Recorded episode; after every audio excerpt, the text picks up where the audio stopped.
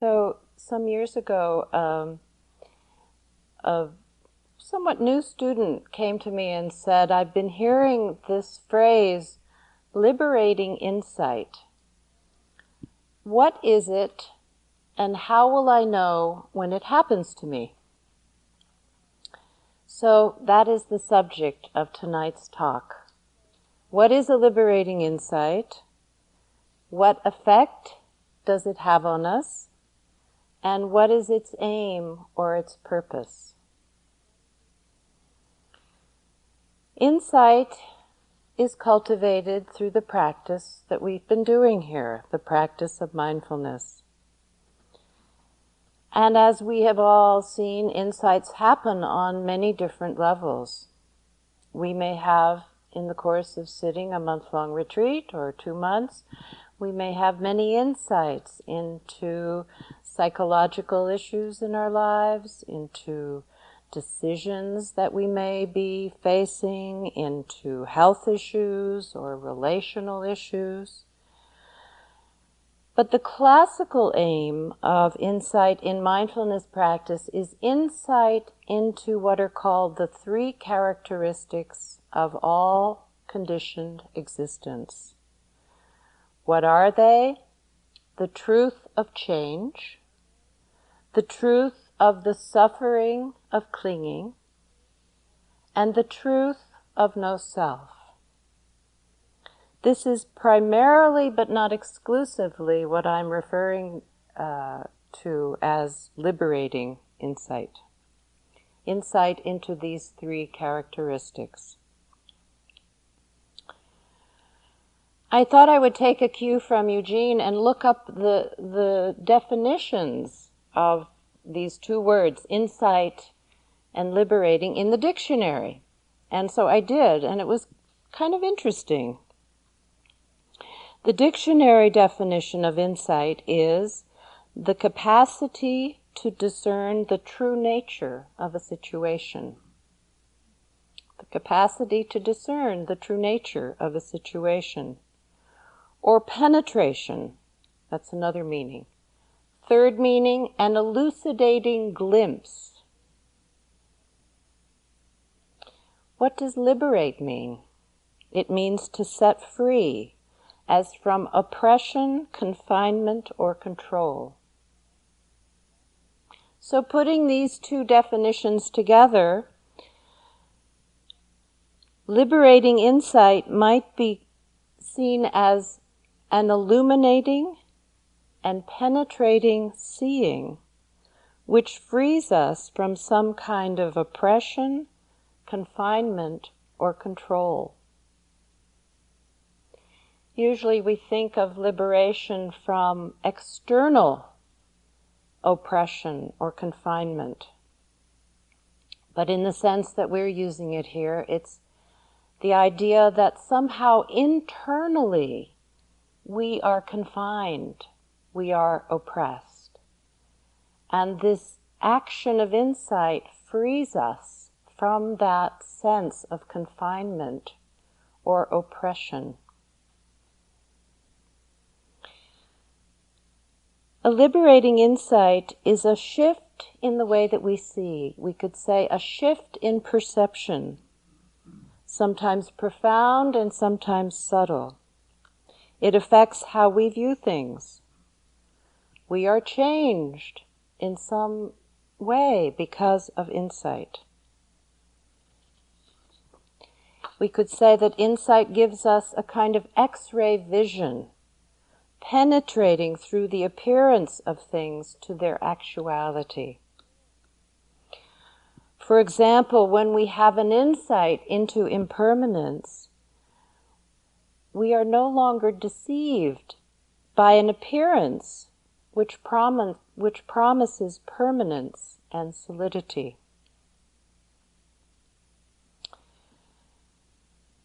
So it might sound kind of interesting, kind of good.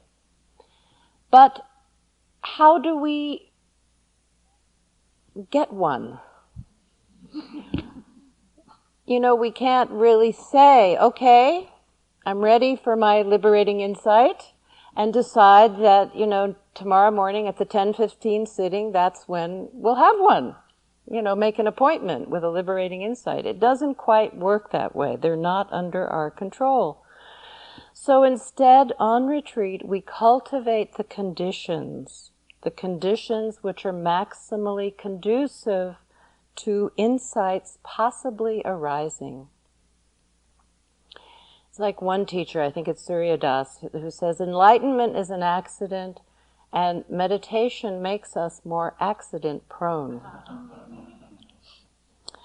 So we cultivate the conditions of concentration, of silence, of slowing down, of bringing our attention back over and over and over again to just this, just what's arising now seeing what it is, not getting stuck in a repetitive groove. Or if we do get stuck, finding out where we are grasping, where we are holding on. Also seeing where we are free. Those moments of freedom which Philip talked about the other night. And to do all of this with an alert and relaxed effort, moment after moment after moment. What effect on us does a liber- liberating insight have? I'd like to uh, give a few, um, say a few words about what some of the possible effects might be.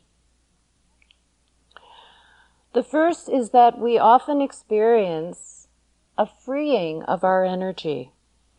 We are no longer preoccupied or caught up in a particular mind state or story. And with this may come an increased sense of aliveness and immediacy. We are easily present. We're no longer so captivated by the past or the future. There's more space in the mind, less clinging. There's a lessening of thinking. In fact, we may experience thinking as a kind of contraction of our energy.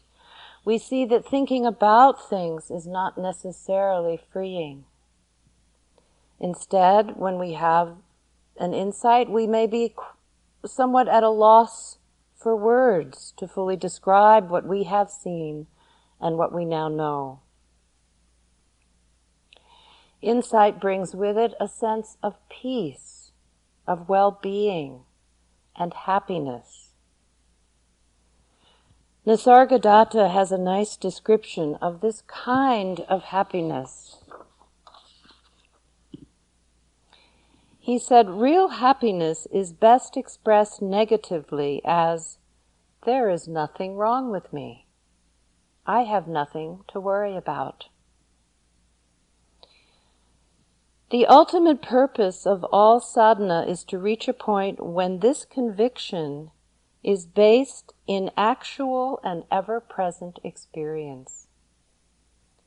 The experience is of being empty, uncluttered by memories and expectations.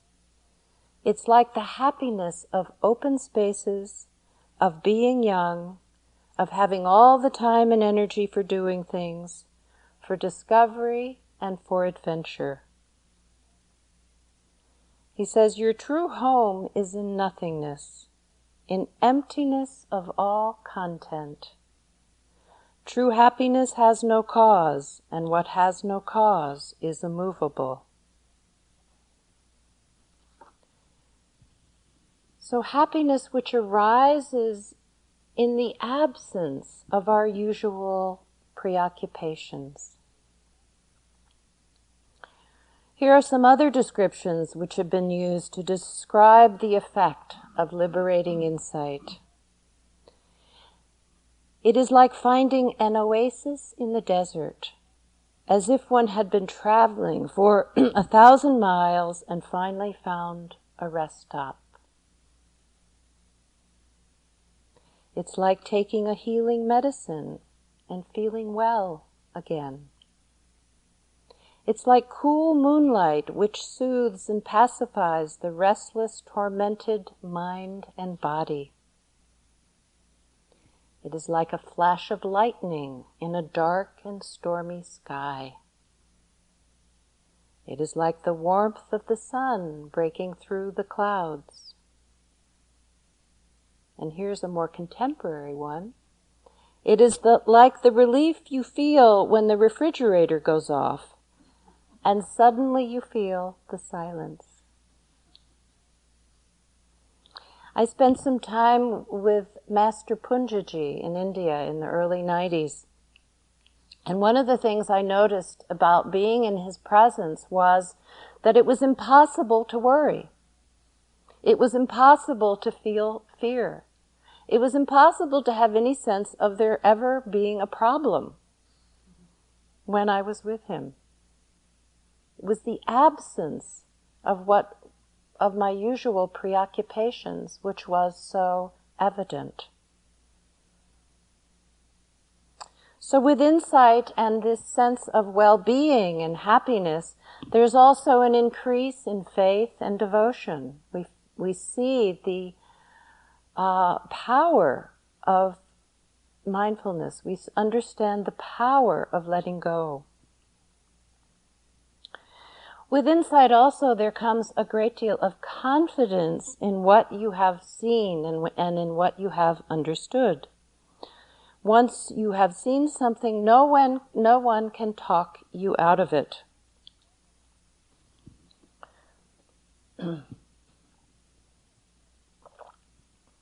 There's an example often given or sometimes given of it's like this. You're walking at twilight in the woods on a path that's sort of dark. And you suddenly see in the path before you a sh- what looks like a coiled snake. It's in the shape of a snake and it's sitting there and it looks like it's about to strike you. And you stop and you're completely startled and you're filled with fear and you don't know what to do, and you begin to look and to think about the snake and what kind of snake it might be and what to do in this situation, and on and on. But then perhaps you notice that it's not moving. So you go a little bit closer. And when you go closer, you see that it's not a snake, it's a rope. It's a rope that is coiled in the shape of a snake. Well, now, once you have seen that it is a rope, nobody is going to convince you again that it is really a snake. Insights are like that. Once you have seen something, nobody is going to convince you that it is otherwise. Insights often occur suddenly, some like the flash of lightning in a dark and stormy sky. But there, it's also possible for insights to creep up on you almost imperceptibly and very gradually. Suzuki Roshi spoke about this kind of insight. He said it's like walking in the fog. And when you're walking in the fog, you don't feel the dampness. But when you come inside, you realize you are soaked through. So, an example of this might be when you go home. When you are at home next week and suddenly you realize that you are seeing differently, that you are responding differently, and you realize that something has shifted. One of the um, effects of insight on a retreat is that because of the conditions of silence and concentration, we have time to integrate the insight. The Buddha once said there are four kinds of people. He said there are those people who are well established in both concentration and in insight. He said there are those people who are well established in concentration but have no insight. And he said there are people with tons of insight but no concentration. And then, of course, the fourth category, He said, There are those who have neither concentration nor any insight. You can pick for yourself which category you might want to be in. But what he was pointing out is that the balance is important the balance of insight and the calmness that comes from a focused and steady mind, the calmness of concentration.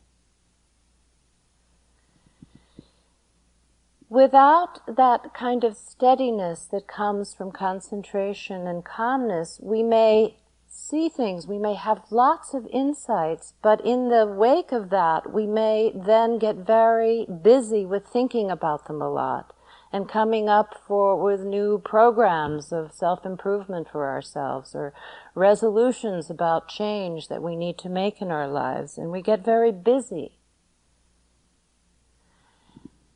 without the steadiness and calmness of concentration. We tend to get identified with the story. We tend not to be able to see impermanence if there's not enough steadiness and concentration in the mind. So, this quality of calmness is what helps our insight to deepen, to unfold organically in a way that actually integrates with our being, in a way that truly becomes transformative. So that the insight is not just in our heads, but actually becomes integrated into our being.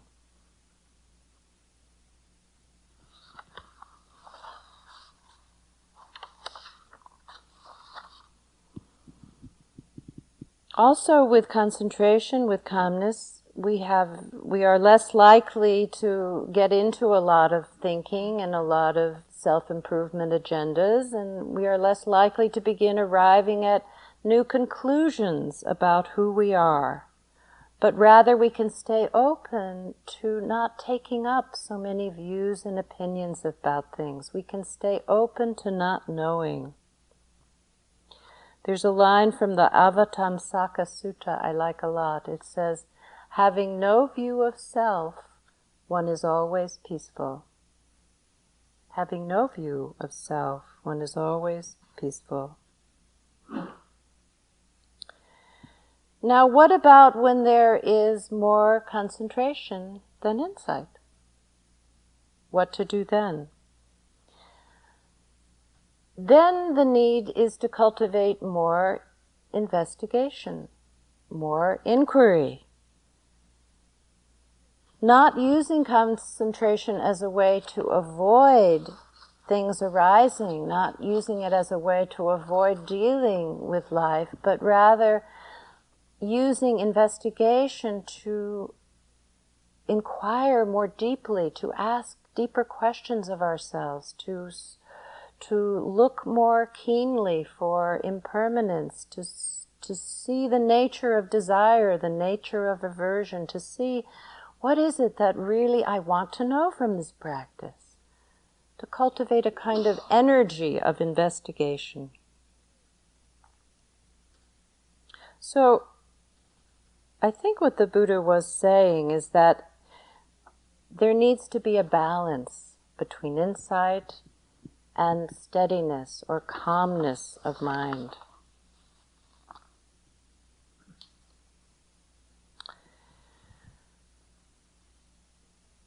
As the mind, the habit of mindfulness, of coming back and looking and seeing grows and gets stronger, we begin to notice in a more continuous way the, the presence of these three characteristics of existence the truth of change, the truth of the suffering of holding on, and the truth of no self anicca, dukkha, and anatta.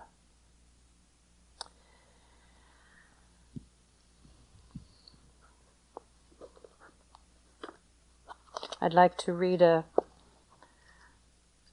another definition of insight written by Nyanaponika Thera. Insight is the direct and penetrative realization of the three characteristics It is not a mere intellectual appreciation or conceptual knowledge of these truths, but an indubitable and unshakable personal experience of them, obtained and matured through repeated meditative confrontation with the facts underlying those truths. It is the intrinsic nature of insight that it produces an increasing freedom from craving, culminating in the final deliverance of the mind from all that causes its enslavement to the world of suffering.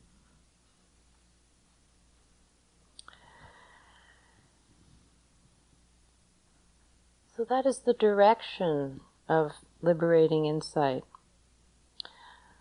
Another way to describe this process is to say that at the beginning of our practice, our attention is very bound to objects. It is bound to thinking. It is bound to emotions. It is bound to sensory experience, to pains in the body. It is bound to what is pleasant or painful. It is bound to stories, to self images, to the past, to the future, and particularly to the concept of me Insight frees this bound attention. Insight allows the attention to be free and unbound. Free attention is spacious. We call it big mind or awareness. Not only is it spacious, but awareness is present 100% of the time like the space in this room or the sky. It is always there. The space in this room is always here. Isn't that wonderful? In the same way, awareness is always present. It is always available. The light of awareness is always on. Awareness is another word for big mind the mind which includes everything. I'd like to say some words which are used to describe this awareness. Ungraspable, invisible, unfabricated, pure unstained, clear, luminous, radiant, mirror like, empty, ever present, indestructible, spontaneous, vast, boundless.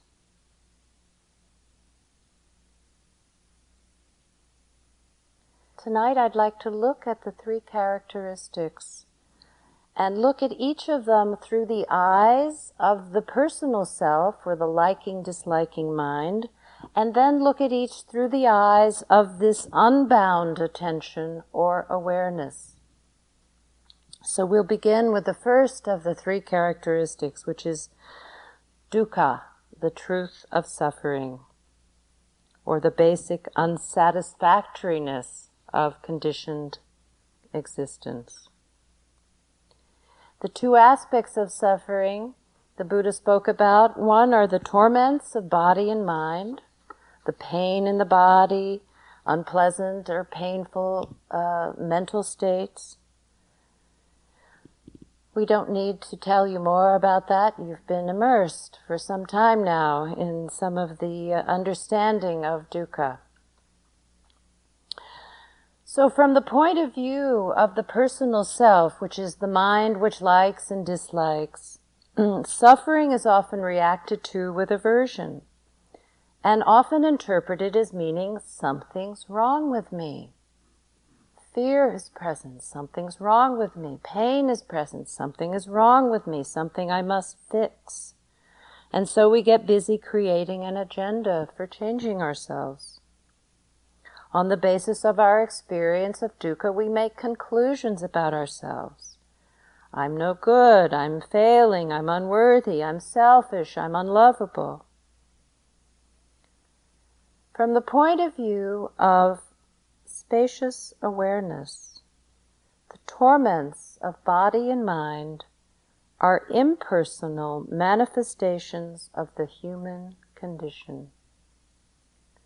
They arise and pass like changing weather, a display of empty and impermanent phenomena.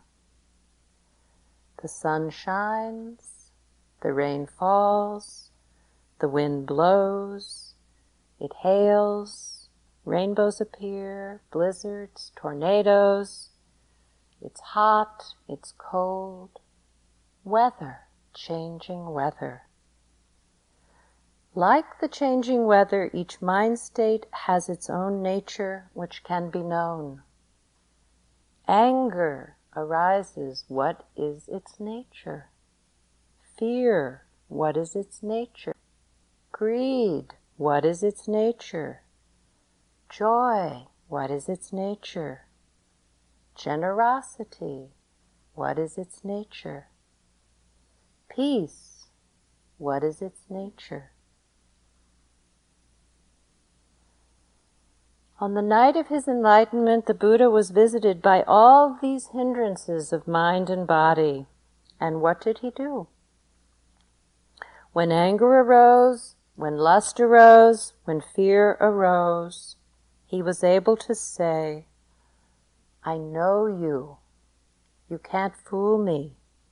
You are anger. You are lust. You are fear. Momentary arisings, not me, not mine. I know you, the story you tell, how you appear as momentary sensations in the body, and I am no longer fooled by you. The second aspect of suffering which the Buddha talked about is the unreliability and unpredictability of changing conditions. Success, failure, gain, loss, pleasure, pain, pride, shame, praise, blame. We know things will change, but not in what direction. We never know for sure how things are going to turn out. We are, as humans, vulnerable to the uncontrol- uncontrollability of changing conditions a particularly a vivid example of this um, I remember from the big fire that occurred in the Oakland Berkeley Hills in um, 1989, I think it was, and I was living close to that area. We thought we might have to evacuate, but we didn't. But we were we were somewhat close, and after the fire had moved in the other direction, I I went up, it was still raging, but there was a whole area that had been, of houses that had been destroyed and burned, and we went up on this ridge and looked down at this devastation. Not much left at all. And there was one home that had been quite a large home, and all that was left were these sort of iron rods coming up out of the earth. And I didn't know what they were, but as it turned out, the man who owned the house was also up on the hill looking down, and he said, See those rods? And we said, Yes. He said, I put those in to earthquake proof the home. What an irony, huh? To the personal self, this quality of unpredictability and unreliability is very, very hard to accept. And so we get into attempts to control, to plan for all contingencies, to figure out, to think of, you know, all that could happen. The personal self lives with terrible insecurity, fear, and vulnerability in the midst of unpredictable, changing conditions.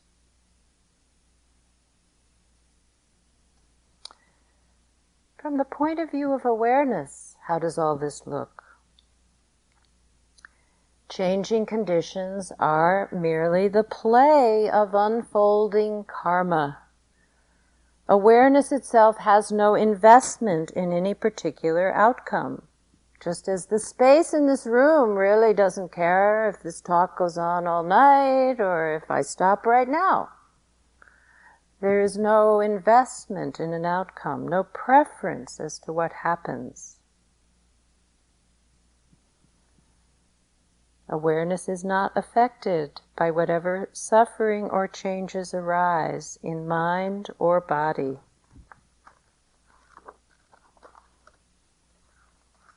A Tibetan writer The earthquake cannot harm the mysterious sky no matter how much its powerful shaking overturns and destroys. The ocean cannot harm the mysterious sky, no matter how much its turbulent waves flood and destroy.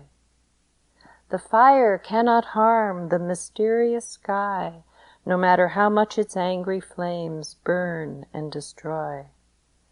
The hurricane cannot harm the mysterious sky, no matter how much its violent winds blow and destroy. Indestructible space.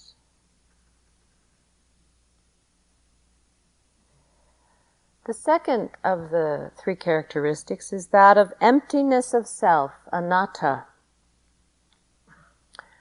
The question here that we play with, that we point to, that we encourage your investigation into is the question is there a locatable self? You've been looking. Have you found one yet? We are clear that there is a body, there is a mind, and it is functioning. It's functioning rather well. But there's no one that we have found yet that we can find who is in charge of all of this.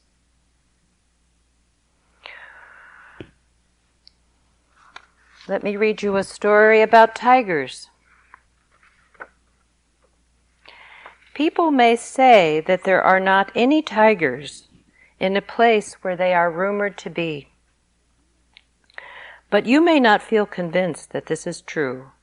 Instead, you may be disturbed by doubts about it. But when you yourself have traced the root of self and have arrived at certainty about it, it is as if you had gone to a place where tigers are said to live, and you had explored the whole region from top to bottom to see for yourself if there were any tigers. And when you don't find any, you are certain and from then on have no doubt about whether or not tigers are there. Another teacher said, looking inside yourself and not finding yourself is the finding. That's one way to open that understanding. Let's explore a little bit more. Let's think about or look at our experience. Our experience of breathing, for example. We know that we have been breathing from birth and that we will breathe until death. And when we meditate, we have more and more the sense of how the breath is breathing itself. That you don't have to remind yourself to inhale, now it's time to exhale, now it's time to inhale again, that it's all happening by itself. In the same way, we can look at seeing. Seeing is occurring. Seeing is seeing.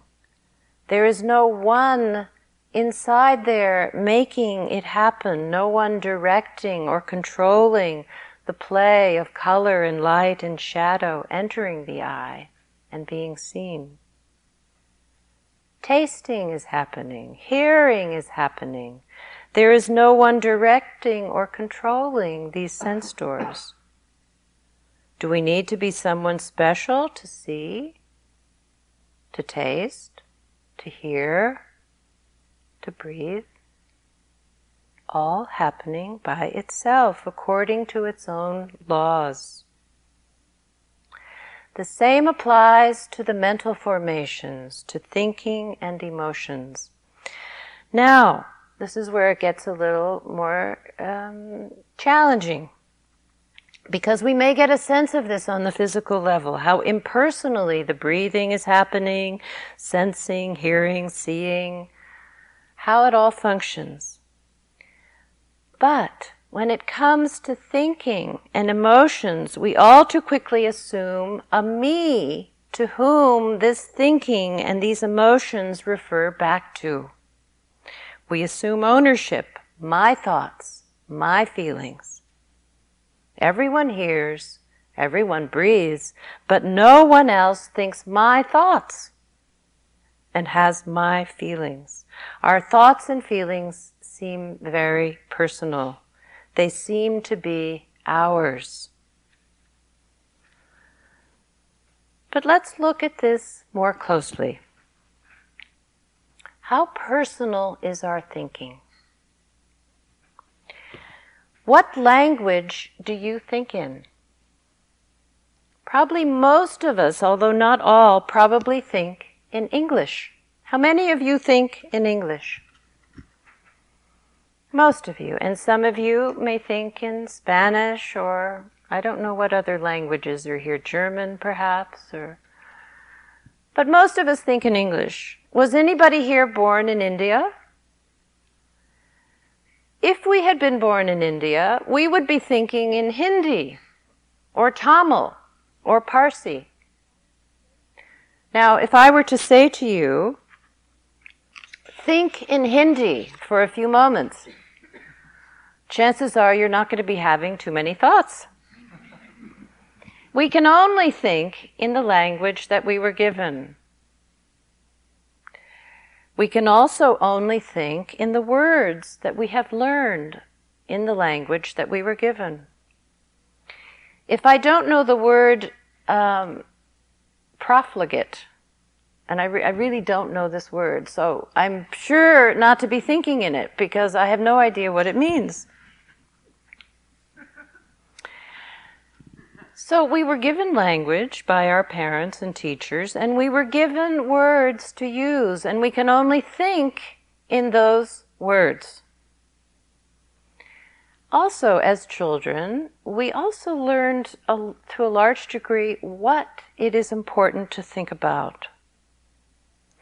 For example, if I had been born, um, or if I had been born into a peasant family, say in Ladakh, I would probably be having a lot of thoughts that I'm not having being born a middle class American.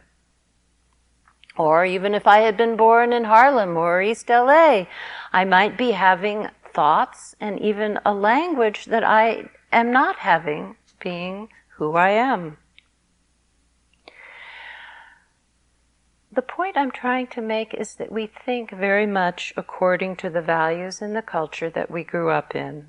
We think according to the language that we were given. In short, most of our thinking is highly influenced by others. Perhaps not as uniquely personal as we like to imagine, nor as original. How many of you in the past 24 hours have had a highly original thought? Please raise your hand. Any highly original thoughts out there?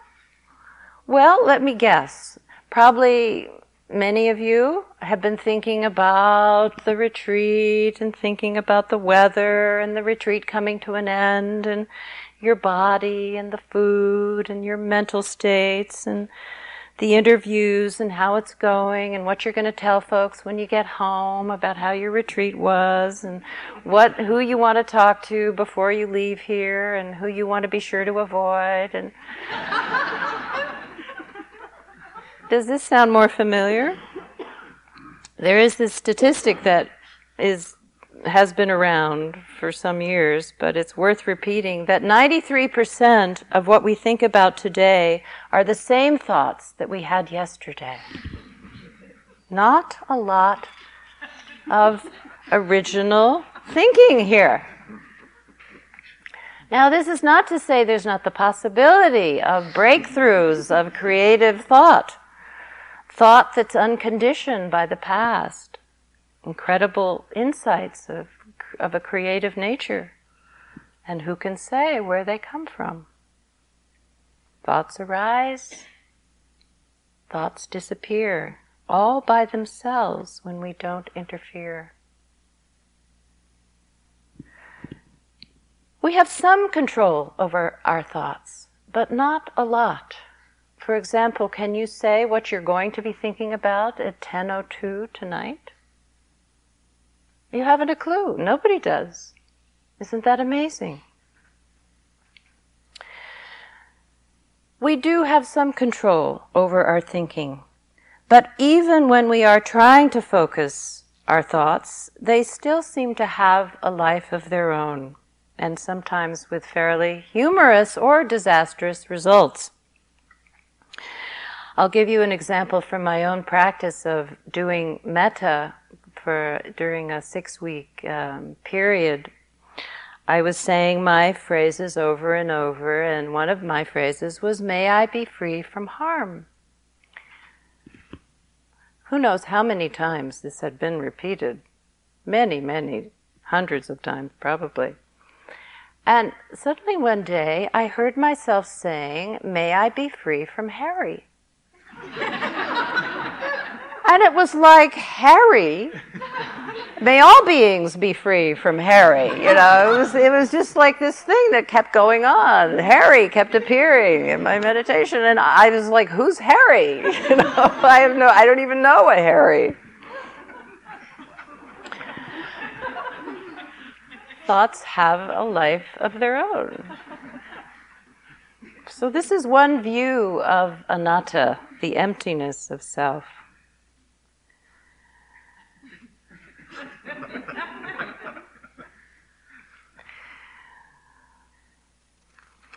From the point of view of the personal self, of the liking, disliking mind, no self makes absolutely no sense.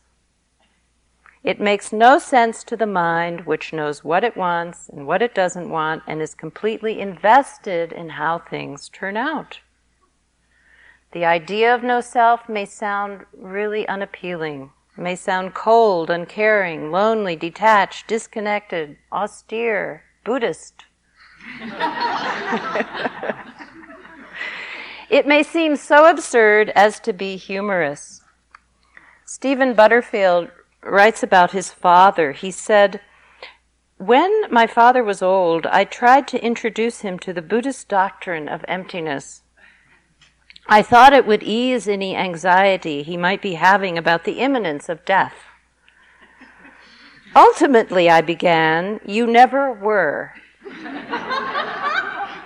Maybe not, he said, peering over the rim of his glasses, but I made a hell of a splash where I should have been.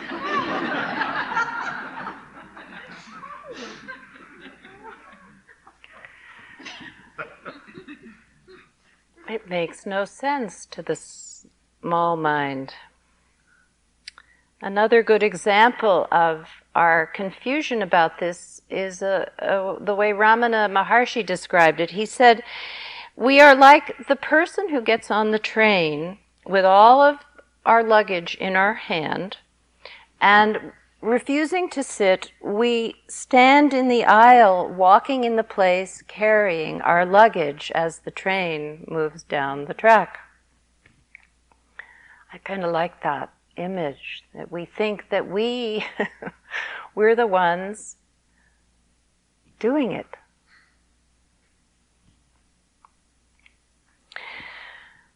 So, what about the point of view of awareness? From the point of view of awareness, the body and mind appear as a stream of karmic conditions, appearing for a while as a momentary fiction or a dream, momentarily convincing but without any enduring substance or reality. The Buddha said, Suffering is, but no sufferer is found. The deeds are, but no doer is there. The path is, but no traveler upon it is seen. Nirvana is, but not the person who enters.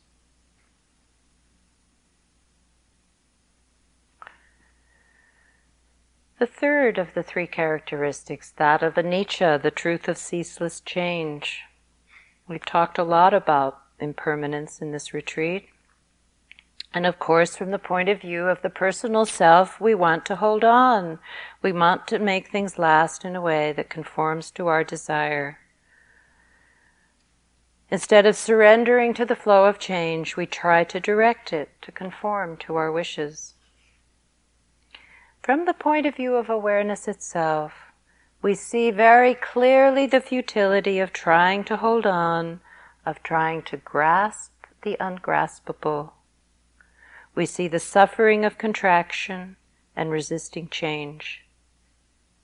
We also see the bigger picture. We see there is more at work than the liking and disliking of the personal self.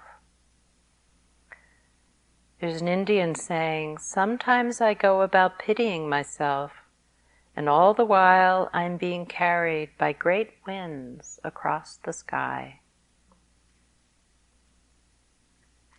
In the space of awareness, we can rest at ease with kind hearted interest in the comings and goings, beginnings and endings, births and deaths of all phenomena.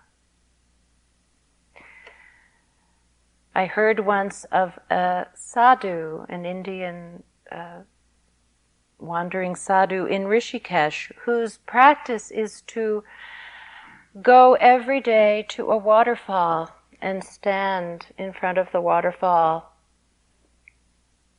And at the end of the day, he bows to the waterfall and he says, Well done, well done.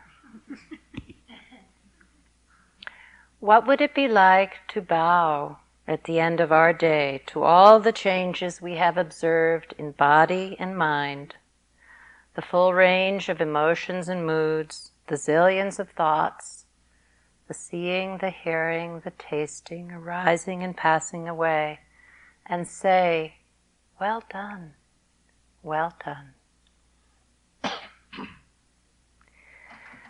the Buddha took the seeing of this truth of change as an inspiration to practice. He said, Suppose that I, who am subject to decay and death, were to seek my happiness in that which is also subject to decay and death. Would that be for my benefit? No. Suppose that I, who am subject to decay and death, were to seek my happiness in that which is beyond death in the deathless world, would that be for my benefit? Yes. We too can use the seeing of impermanence as an inspiration to discover that which is deathless, that which is not subject to birth and death. Seeing the three characteristics in every moment and reflecting in this way is a doorway to liberating insight. To see every moment as transitory, every moment of grasping as ultimately unfulfilling, every appearance without any self existence. Seeing the three characteristics over and over loosens our tendency to fixate, to construct and solidify our personal version of reality based on what we want and what we don't want. We begin to see and relate with the bigger picture and find we can rest in the knowing itself. Discovering that true abiding happiness is not an attribute of getting everything we want, but of seeing with the eyes of wisdom and compassion and of resting in spacious awareness. I'd like to end with a beautiful um, not exactly a poem, but it's from the Upanishads. Two birds, one of them mortal, the other immortal, live in the same tree. The first one pecks at the fruit, sweet or bitter. The second looks on without eating. Thus the personal self pecks at the fruit of this world, bewildered by suffering, always hungry for more. But when she meets her true nature, the source of creation, all her cravings are stilled. True nature is everywhere, shining forth from all beings, vaster than the vast, subtler than the most subtle, unreachable, yet nearer than breath, than heartbeat. Eye cannot see it, ear cannot hear it, nor tongue utter it. Only in, in, deep absorption can the mind, grown pure and silent, merge with the formless truth. She who finds it is free. She has found herself. She has solved the great riddle, her heart forever at rest. Whole, she enters the whole. Perceiving the truth, she becomes the truth. She passes beyond all suffering, beyond death. All the knots of her heart are loosed.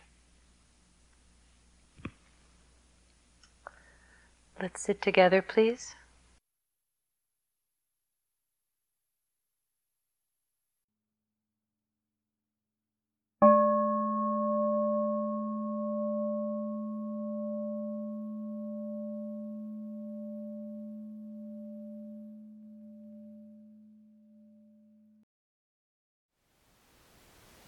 Thank you for listening.